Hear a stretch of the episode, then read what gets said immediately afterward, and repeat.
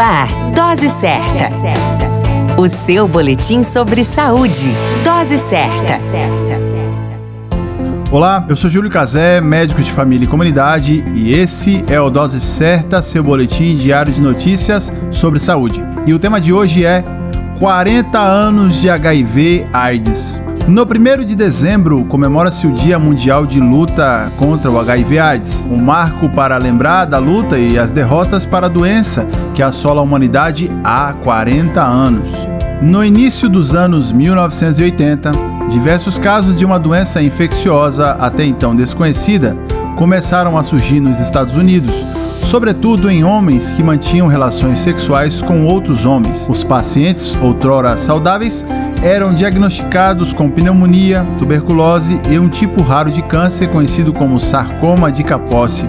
A doença foi elevada oficialmente à categoria de epidemia, que logo virou uma pandemia pelo relatório semanal de morbidade e mortalidade do Instituto Nacional de Saúde Pública americano em junho de 1981.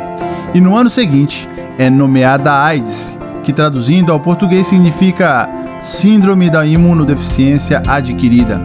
O agente causador foi descoberto em 1983 e nomeado como HIV, que significa em português Vírus da Imunodeficiência Humana.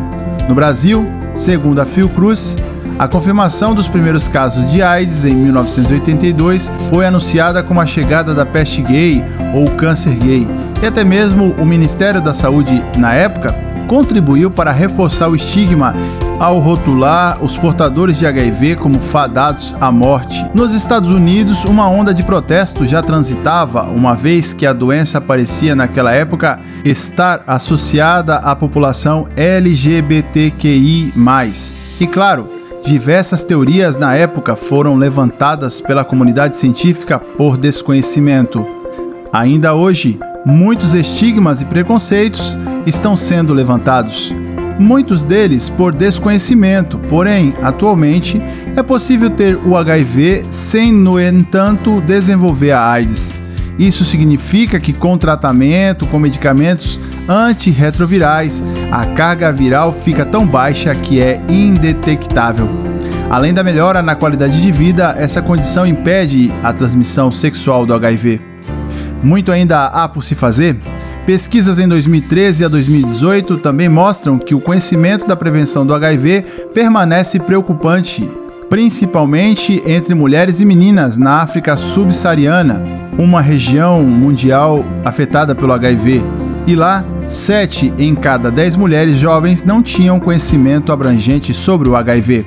A luta contra a AIDS e as infecções sexualmente transmissíveis no geral ademais da luta contra os estigmas, precisam seguir. É preciso sempre tocar no tema, seja 40, 50, 60 anos ou mais, pois enquanto o HIV/AIDS existir, a conscientização precisa continuar.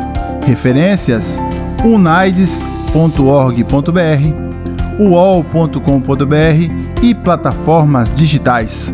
A qualquer momento retornamos com mais informações esse é o Dose Certa, seu boletim diário de notícias. Eu sou o Júlio Cazé, médico de família e comunidade.